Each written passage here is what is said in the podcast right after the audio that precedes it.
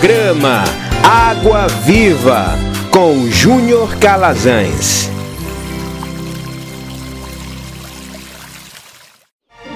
Momento de reflexão na Palavra de Deus.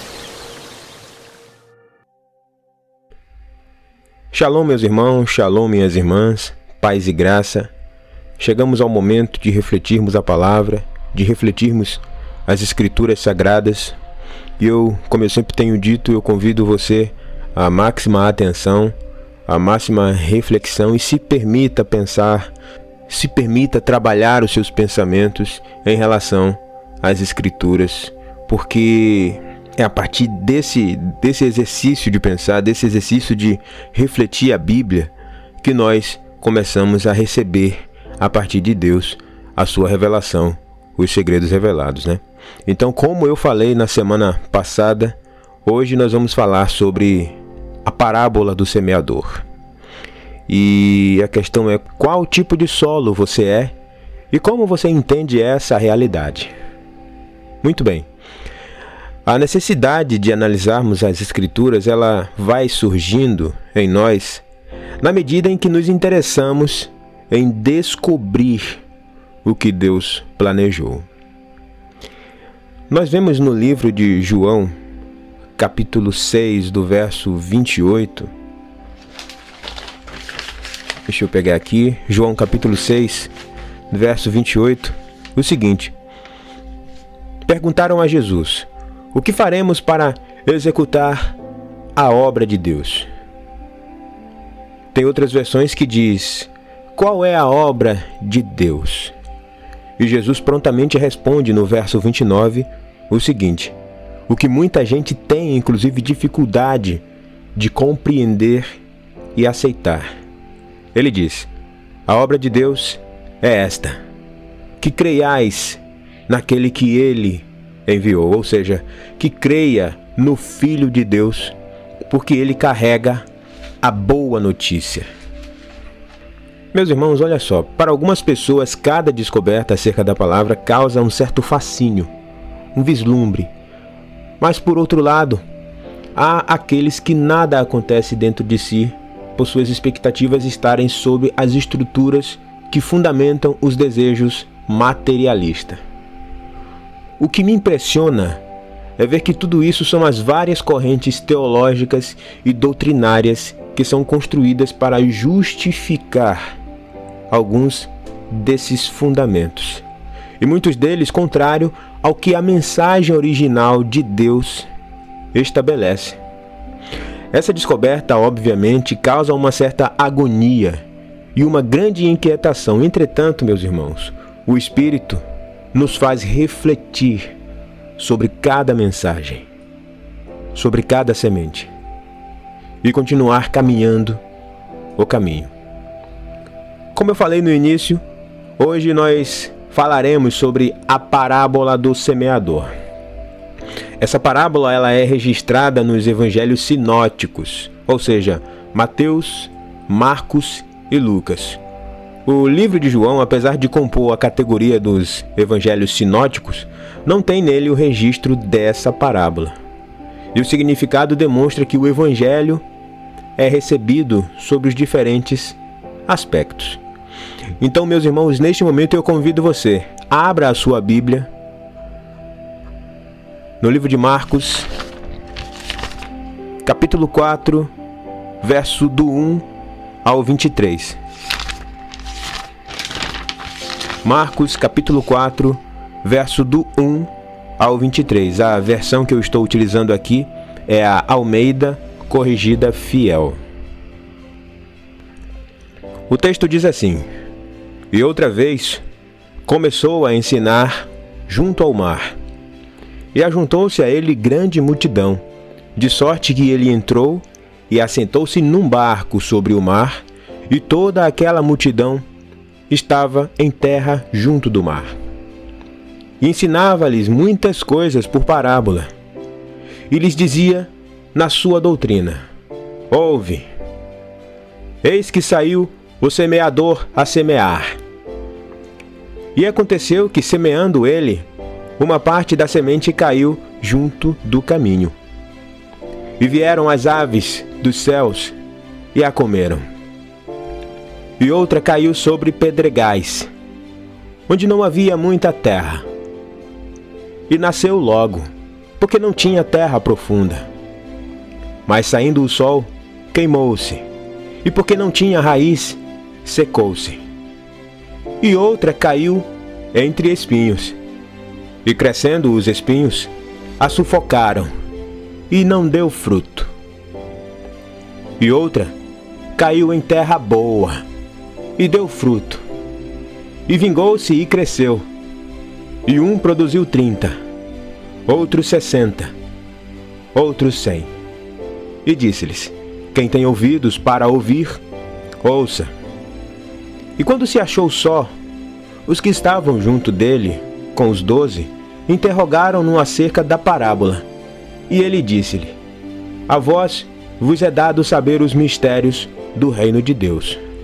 Mas aos que estão de fora, todas estas coisas se dizem por parábola para que vendo vejam e não percebam, e ouvindo ouçam e não entendam, para que não se convertam e lhes sejam perdoados os pecados. E lhes disse: Não percebeis esta parábola?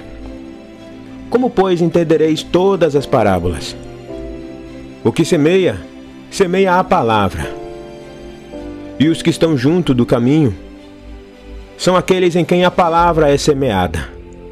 Mas tendo eles ouvido, vem logo Satanás e tira a palavra que foi semeado nos seus corações.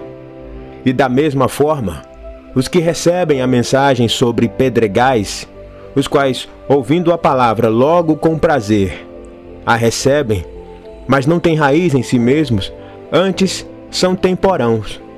Depois, sobrevindo tribulação ou perseguição por causa da palavra, logo se escandalizam. E outros são os que recebem a palavra entre espinhos, os quais ouvem a palavra, mas os cuidados deste mundo, os enganos das riquezas, as ambições de outras coisas, entretanto, sufocam a palavra e fica infrutífera. E estes são os que foram semeados em boa terra, os que ouvem a palavra e a recebem, e dão fruto, um trinta, outro sessenta e outro cem. E disse-lhes: Vem porventura a candeia para se meter debaixo do alqueire? Ou debaixo da cama? Não vem antes por se colocar no velador? Porque não há nada encoberto que não haja de ser manifesto. E nada se faz para ficar oculto, mas para ser descoberto. Se alguém tem ouvido para ouvir, ouça.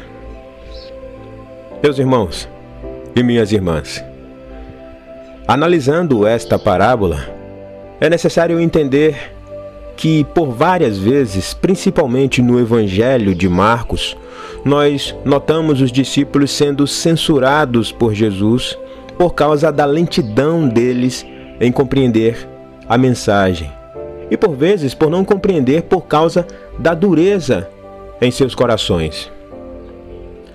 A partir do momento que observamos os evangelhos, Mateus, Marcos, Lucas e João, e mais o livro de Atos dos Apóstolos, eles nos mostram, eles nos dizem que os discípulos de Jesus só compreenderam plenamente quem era Jesus e a natureza do reino de Deus depois que Jesus morreu, ressuscitou e o Espírito Santo desceu sobre eles no dia de Pentecoste, registrado no livro de Atos, capítulo 2.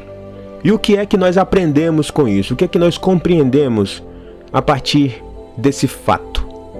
Nós aprendemos que o tempo todo Jesus estava dizendo aos discípulos: Vocês são ruins de entender, viu, rapaz?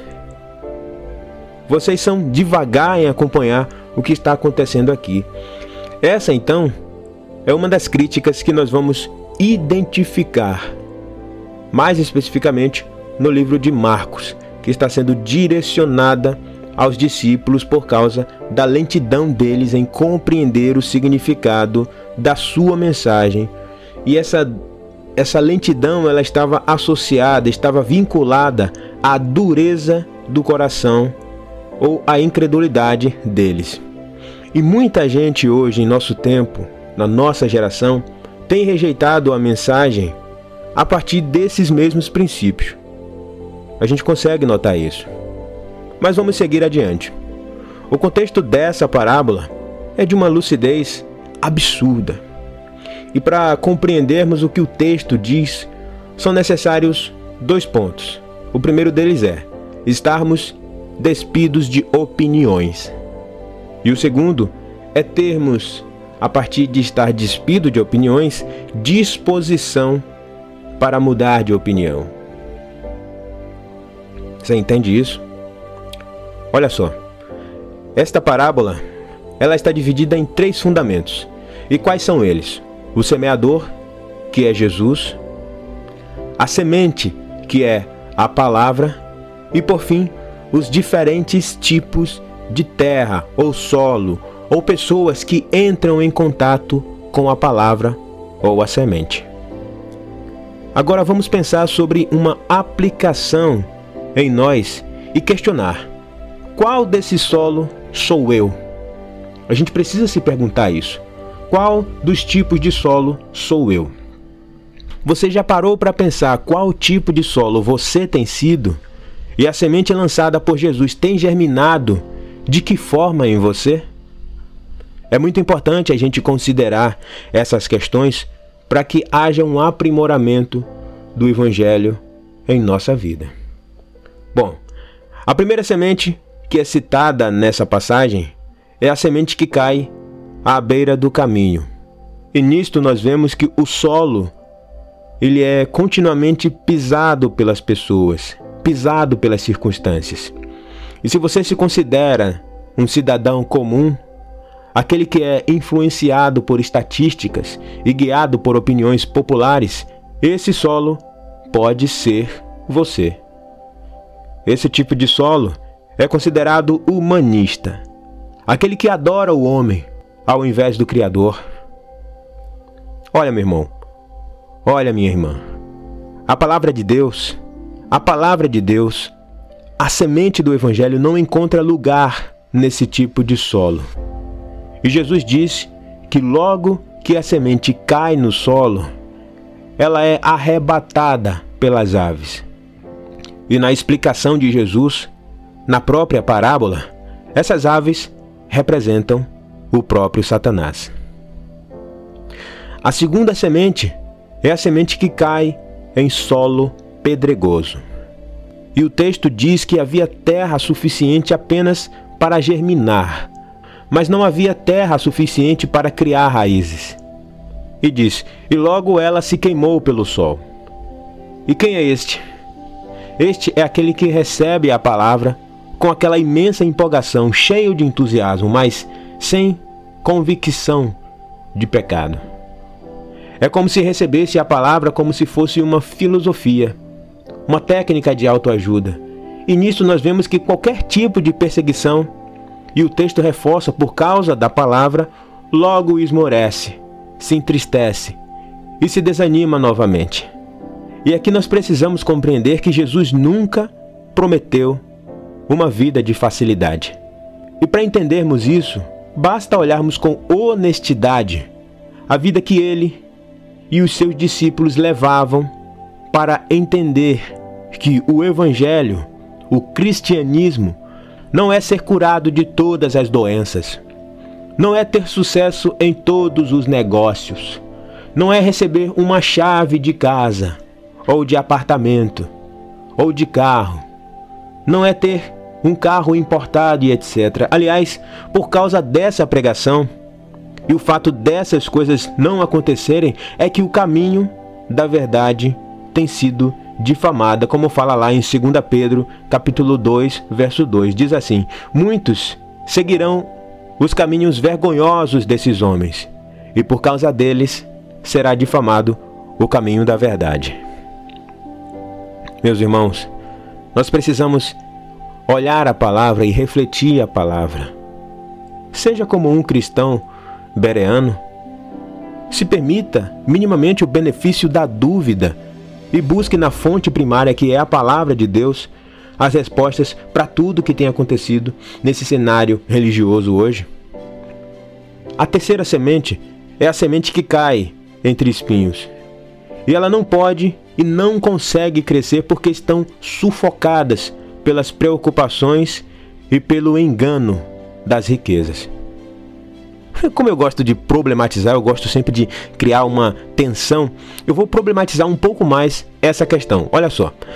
Se você, meu irmão, e se você, minha irmã, decidiu ir a Jesus para resolver os seus problemas pessoais, para resolver os seus problemas de relacionamento, para resolver os seus problemas conjugais, para fazer os seus negócios prosperarem, passar em um concurso público sem estudar, fazendo aquele tal unidunité cristão, receber um emprego sem colocar currículo em lugar nenhum e ainda dormindo até o meio-dia, enfim, com tantos espinhos assim, te puxando para as coisas deste mundo, eu duvido que você consiga se firmar nas coisas de Deus.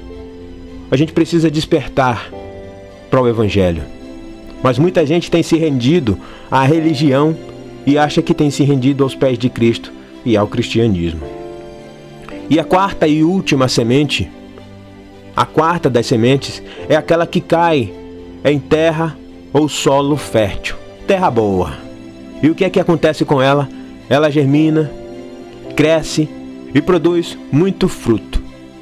E a Bíblia fala que ela dá diferentes resultados, porque ela produz 100, outro produz 60 e outro produz 30. Então, meus irmãos, apesar dos diferentes resultados, o que significa dizer que esses resultados vai variar de pessoa para pessoa, porque cada pessoa tem a sua forma de lidar com a pregação do evangelho, Deus providencia para que todos deem fruto, até o menos habilidoso dos seus filhos. E para nós concluirmos essa nossa reflexão, para nós concluirmos esse nosso pensamento, pelo que vimos até aqui e descobrimos pela revelação do Espírito de Deus, é que três coisas impedem que a semente dê fruto. Quais são elas? O diabo, que arrebata a semente à beira do caminho, a carne, que ela é desanimada e enfraquecida por causa das mais variadas tribulações e adversidades da vida, e o mundo, com a sua sedução e atração que nos agarram como se fossem espinhos. E a pergunta é: qual tipo de solo a semente do Evangelho vai encontrar em você? Vai encontrar você à beira do caminho? Vai encontrar você o terreno pedregoso? Vai encontrar você os espinhos ou a terra boa? Essas características ou condições dizem respeito ao nosso coração, meus irmãos. Ele representa o tipo de terra que recebe a semente. E a depender de como esteja o nosso coração, o resultado será de acordo com uma dessas quatro opções. E aqui nós finalizamos a nossa reflexão com essa pergunta e deixo essa sugestão como reflexão para a sua semana. Que tipo de solo a semente do Evangelho vai encontrar em você hoje?